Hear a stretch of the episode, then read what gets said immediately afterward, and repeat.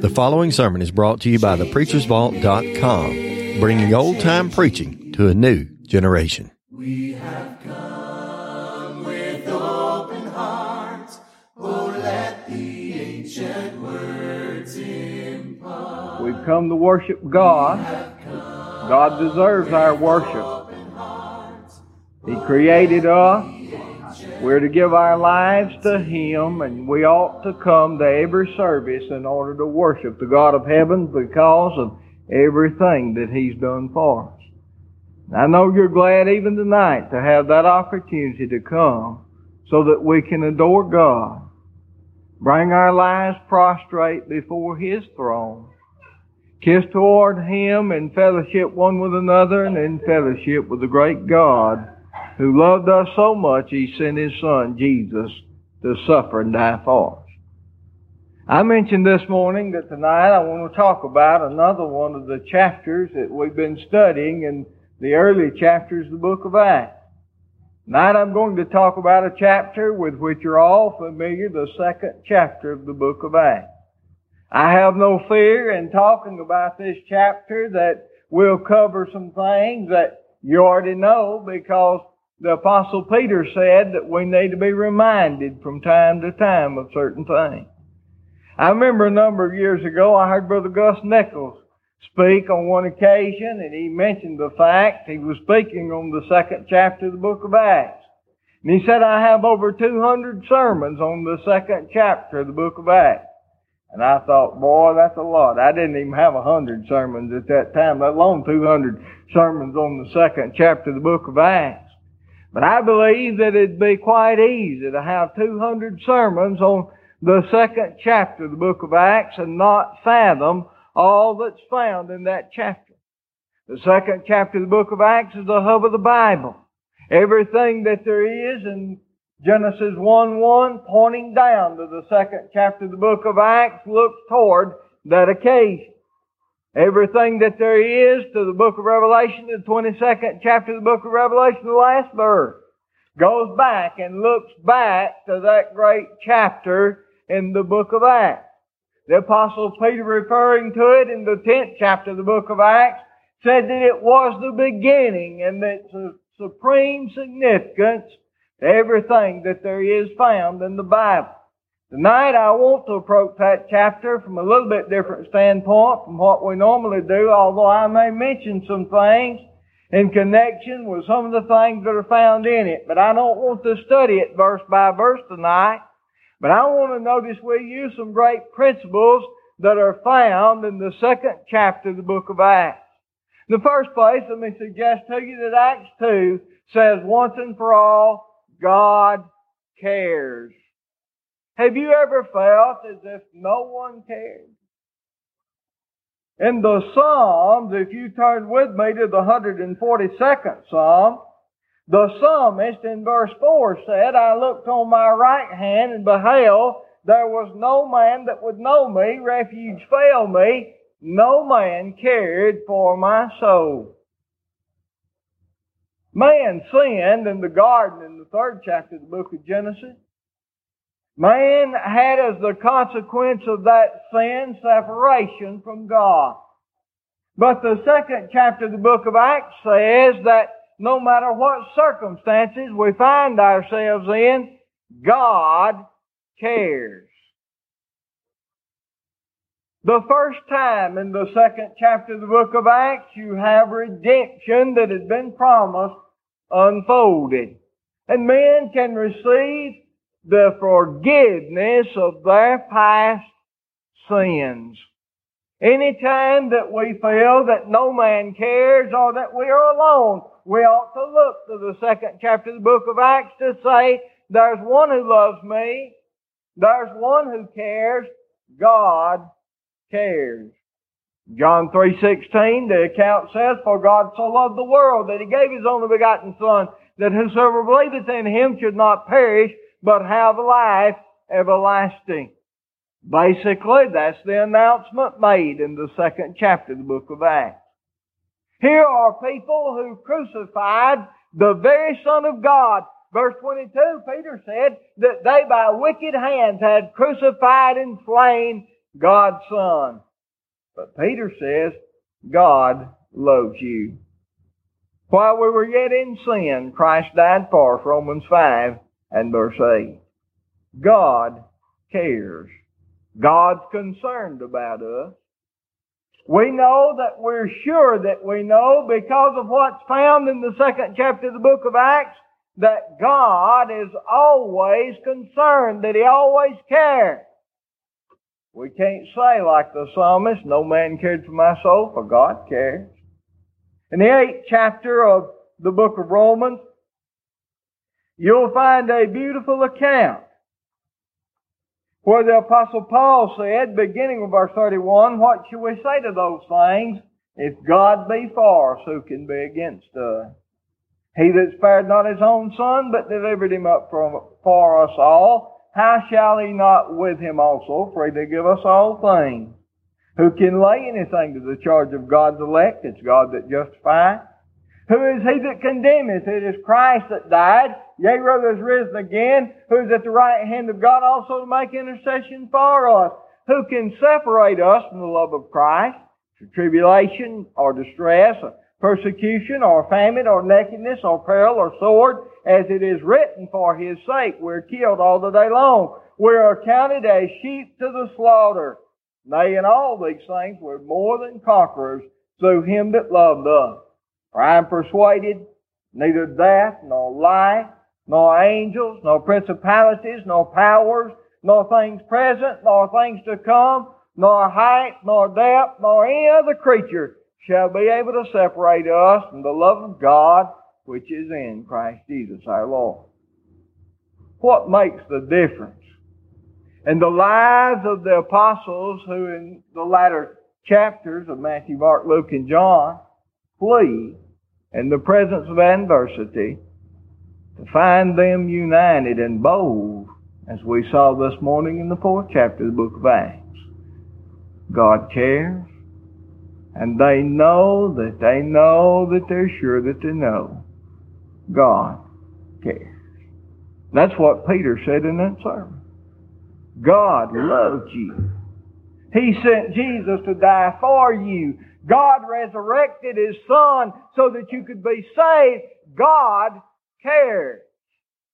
The second place, the second chapter of the book of Acts, we learn of God's desire to have fellowship with us. You know, when sin entered into the world in the third chapter of the book of Genesis, fellowship was separated from God. That's what Isaiah 59 verses 1 and 2 say. That sin separates fellowship from God. Adam and Eve hid themselves from God. They had formerly walked with God hand in hand, if you will, in the cool of the day. But now they are separated from God because of sin. The book of Habakkuk, in the first chapter of the book of Habakkuk, verse 13, it says that the Lord's eyes cannot look upon evil. Sin cannot be in the presence of God. But God desired man's fellowship. In Genesis 3 and verse 15, you have the first promise, the indication of how much God desired the fellowship of man. He desired the fellowship of man so much that he was willing for Jesus, his only begotten Son, to die on the cross that we might be in fellowship with God. Second chapter of the book of Acts shows that God desires my fellowship. Here are those who are in sin. And did you know that there's none of us who cannot be in the same place as these were? who by wicked hands have crucified and slain the Son of God. Jesus died for sin. That's what John 1.29 says. There are no sins that are worse than other sins. Sin caused Jesus to have to die on the cross. Whose sin? My sin put him there. He died for me. He bore my iniquities. I'm separated from God because of sin. Romans 3.23, Romans 3.10 through 12. God wants my fellowship. God wants me to be with Him throughout all eternity. The second chapter of the book of Acts shows me how much God desires me to be in His presence. The question is, do I want to be in His fellowship? Sin has separated me and God. Do I want to apply the cleansing blood of Jesus so that I can be in fellowship with God? Acts 2 shows how much God desires to be with me. Turn with me to the 22nd chapter of the book of Revelation. You see a beautiful picture in the 22nd chapter of Revelation of the fellowship that had been severed in paradise again joined. Fellowship between man and God. And he showed me a pure river of the water of life, clear as crystal, proceeding out of the throne of God and of the Lamb, and in the midst of the street of it, on either side of the river, was the tree of life, and it bare twelve manners of fruits, and yielded a fruit every month, and the leaves of the tree was the healing of nations. And there should be no more curse, but the throne of God and His Lamb shall be in it, and His servants shall serve Him. Acts 2 says, God wants my fellowship. God wants me in His presence. He sent Jesus to suffer and die so that I could be in fellowship with Him. And they continued steadfastly in the apostles' doctrine, in the fellowship, in the breaking of bread, and in prayer. God wants me and His fellowship. And there was added unto them that day about 3,000 souls. That's what the Lord's church is. Praising God and having favor with all the people, and the Lord added unto the church daily such as should be saved. One way that the Greek word ecclesia is translated, one meaning of it is the assembly. It's the assembly of those who are in fellowship with God, those who've been called out of the kingdom of darkness into the kingdom of the dear Son of God, to be separated, to be in fellowship with God. God loved me so much. He sent Jesus because He wanted me in His fellowship. In the third place, I do not believe that you can help but in reading the second chapter of the book of Acts, but learn the great lesson God is a promise keeping God. I mentioned a minute ago in the third chapter of the book of Genesis in verse 15, you have the pro- first promise given concerning redemption. The account says in verse 15, I will put enmity between thee and the woman and between thy seed and her seed and it shall bruise thy head and thou shalt bruise his heel. Man has sinned. Man is the one who disrupted that beautiful fellowship that he enjoyed with God because of sin. And God is the one who set about to restore that fellowship with man. God said, I'm going to restore that fellowship. I'm going to restore that fellowship by the cross. That's what Genesis 3 and 15 is talking about. Years go by. Sacrifices are offered pointing toward that occasion. And yet the cross has not occurred. Man is not in full fellowship with God. Man is still in sin. The pains of conscience cannot be solved. One's conscience gnaws within himself. That's what the word conscience means. A gnawing with oneself. The only way that one's conscience can be cleansed as through the blood of Jesus. In Hebrews 8:12 the account says, "And their sins and their iniquities will I remember no more." God made a promise. In Genesis chapter 12 verses 1 through 4, He extends that promise. And He says that in the seed of Abraham shall all the nations of the earth be blessed. God going to keep that promise? Will that promise be fulfilled? You come down to the book of Exodus, the children of Israel are going to be the ones to whom the seed will come. They're in Egyptian bondage. God separates them from Egyptian bondage separates them from other nations so that they'll be a kingdom of priests, so that they will be pure from which the seed would come. Time goes on. They commit sin. They go away first into Assyrian and then into Babylonian captivity. Will God keep His promise? Malachi chapter 4 ends in a curse. 400 years pass. There's no word from God. Has God forgotten?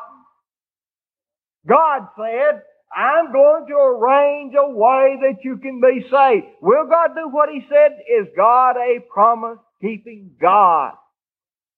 Look at the way that men look at God and His promises. Turn with me to the book of 2 Peter. The third chapter of the book of 2 Peter.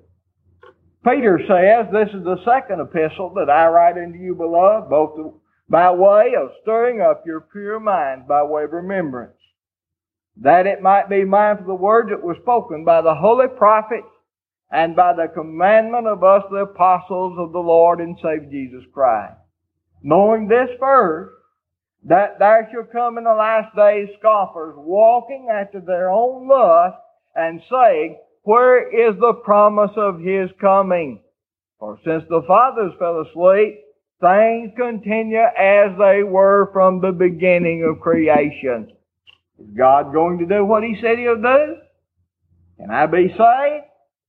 For they were willingly ignorant of that by the word of God the heavens were of old, the earth standing out of the water and in the water, whereby the world that then was, being overflowed with water, perished. But the heavens and the earth, which are now by the same word are kept in store, reserved unto fire against the day of judgment of perdition and ungodly men. But beloved, be not ignorant of this one thing, that one day is with the Lord is a thousand years, and a thousand years is one day. Now underscore it. The Lord is not slack concerning His promises. Some men count slackness. But is long suffering towards usward, not willing that any should perish, but that all should come to repentance. Will God keep His promises? First Peter 1 and verse 4 says, He's granted unto us exceeding great and precious promises. Acts 2 says, yes. God always does what God says God's going to do. The book of 2 Corinthians in the first chapter of that book, in verse 20, you find that the apostle Paul said, For all the promises of God are in him, yea, and in him amen, unto the glory of God by us. Now if I were going to paraphrase that passage, I'd do it this way. All the promises of God are in him, yes. When God said it, it'll be that way. All the promises of God are in him, yes, and in him, so be it. That's what amen means. It will come to pass. When God said it, you can bank on it. All you've got to do is look at the second chapter of the book of Acts to understand that God's going to do what God said He would do. Now how important is that? I tell you how important it is. I wouldn't be here tonight if it wasn't like that. If I didn't know that I knew that I knew that I knew that I could depend on the promises of God, I'd tear my Bible up and throw it away and go live like a heathen. Might as well. If there's ever one of God's promises fail, then you can't trust any of them. But when God said it, so be it. It'll be that way. Now how important is that? Turn to 1 Peter chapter 1.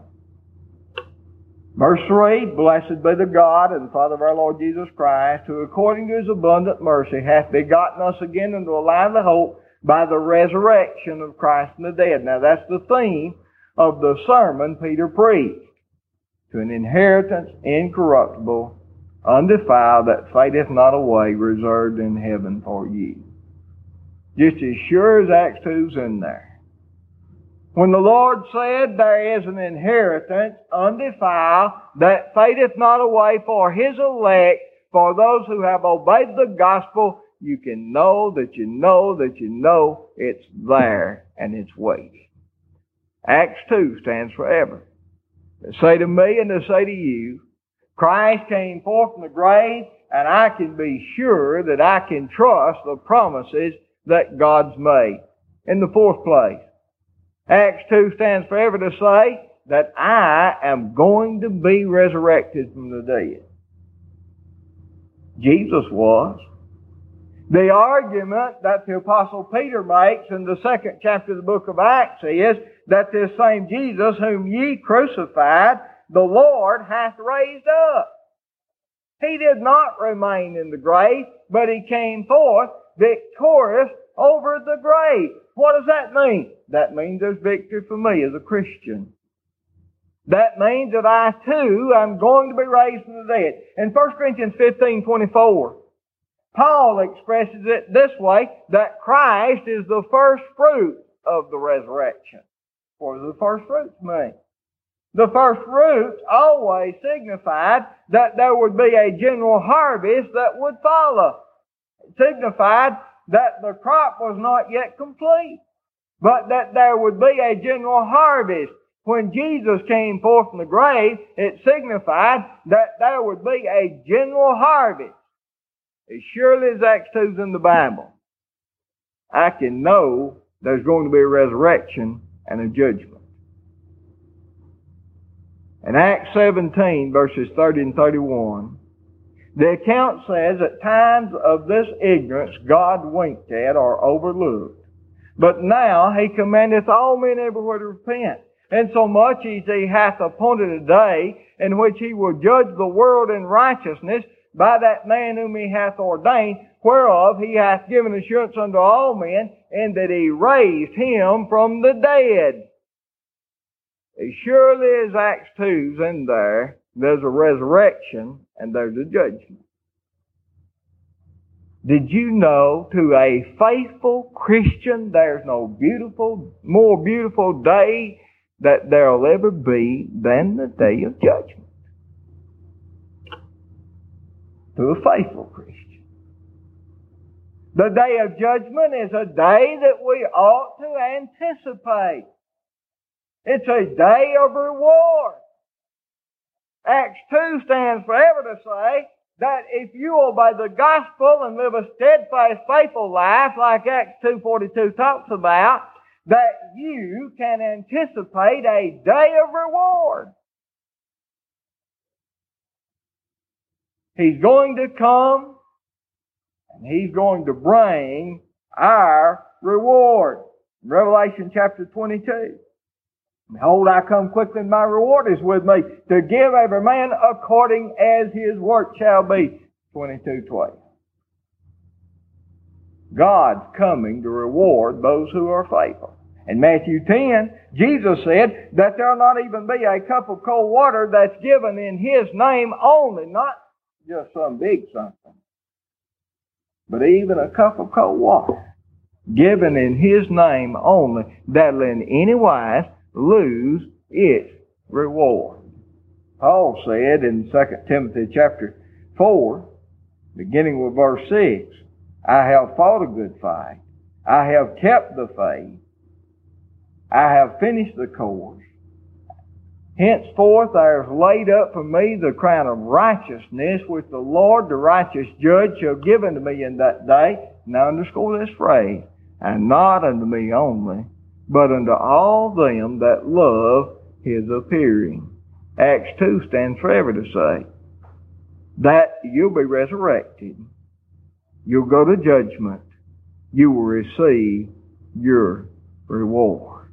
You'll receive your crown. You'll receive your victory. That's what New Testament Christianity is all about. Living as a winner.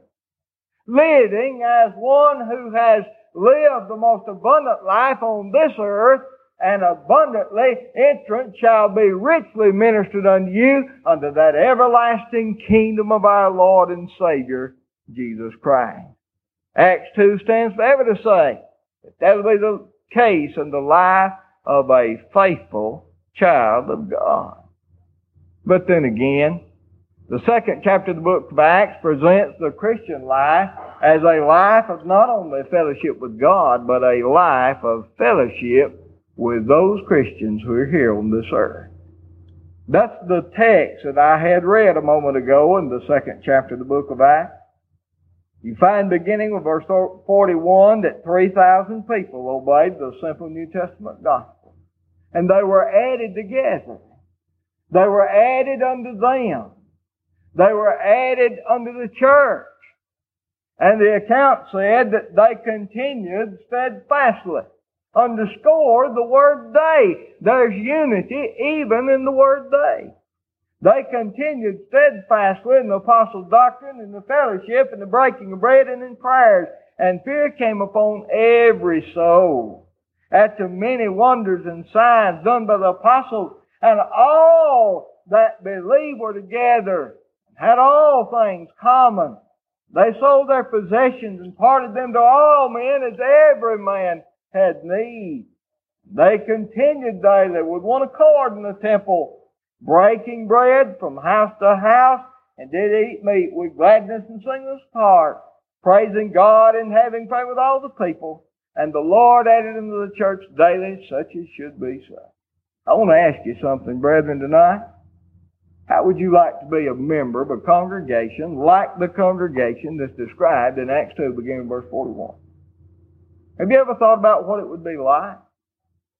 To be with brethren that continue steadfastly, that are interested in the truth and the teaching of the gospel, that are interested in the joint participation of the fellowship and the work of the Lord, and everyone doing what he or she can so that God's cause will be carried to the world that's lost, who like to observe the Lord's Supper because of the reminder that Christ died for them, the anticipation of their own resurrected body, who pray for one another in their daily life, who indeed realize the value that there is in reverential fear. That's all in respect for God's Word. That's what Acts 2.43 is talking about. And who are together as one in God's family. You know that's what he's talking about in these verses. When we obey the gospel, Galatians 3, 26 through 29 points out, we become simple New Testament Christians. And there are no distinctions within the body of Christ. But everyone stands on the same plane. They're in God's family. They are God's people. They are a habitation for God. 1 Timothy 3.15 says that they're the household of God that they are indeed a part of God's family. Does that not describe the beautiful relationship that you have here? These continued steadfastly, daily in one accord, interested in studying God's Word in the temple, and daily breaking bread from house to house. They did eat meat with gladness and singleness of heart. I think we need to think very seriously about the attitude that there were in the early church. The early church had a great love one for another's brethren. The early church continued together. They had things in common that the world did not have. They'd been called out of the world of darkness. They realized their common malady, sin. They had used the blood of Christ to receive the forgiveness of that common malady and they've entered into a common fellowship. They're now New Testament Christians.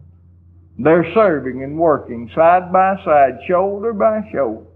I think that's why it says what it does as we read this morning in the fourth chapter of the book of Acts when Peter and John had been called before the Sanhedrin that they went under their own company.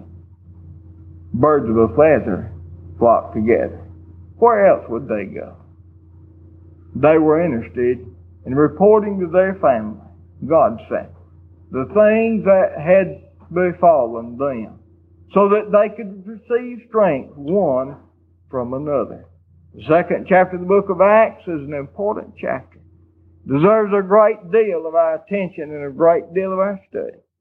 Finally, let me suggest to you that the second chapter of the book of Acts suggests that the only means of one obeying the gospel is contained therein. There is no other. There's no way that we can get around what's in Acts 2. When people realized they were in sin and they cried out, men and brethren, what should we do? Peter said, repent and be baptized, every one of you, in the name of Jesus Christ for the remission of your sins. That's it. And there is no other way. There are not many ways to heaven. There's only one.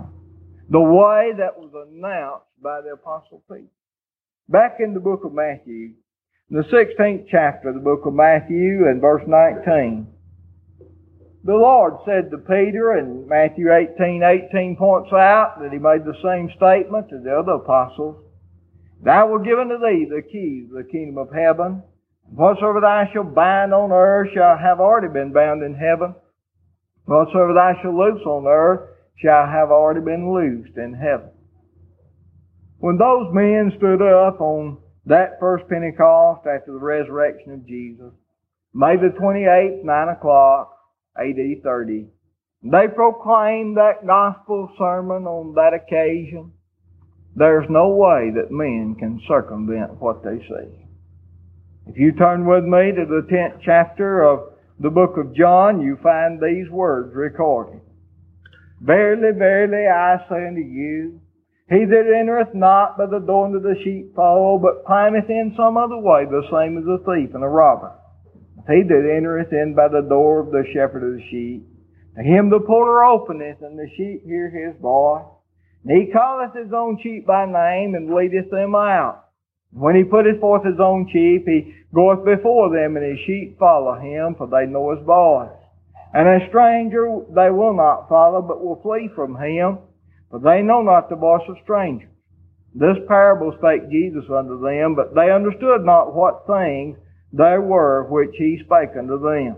And then said Jesus unto them, Verily, verily, I say unto you, I am the door of the sheep. And all that ever came before me are thieves and robbers, but the sheep will not hear them. I am the door, and by me, if any man enter in, he shall be saved and go in and out and find pasture. Jesus allowed the apostles to open the door to the sheepfold. They bound and loose God's law. When Peter said, Repent and be baptized, every one of you, in the name of Jesus Christ for the remission of sins, there's no other way. To try to go in any other way is to try to enter as a robber and to bring God's wrath and judgment upon us. If you're not a Christian tonight, you're lost. I don't think you can read the second chapter of the book of Acts without understanding how serious it is to be lost. The tragic thing in Acts 2 is that only 3,000 people responded to God's grace and obeyed the simple gospel. Multitudes of men who stood there heard the preaching of Peter and the other apostles, rejected that message, and when they did, they rejected the only means of salvation.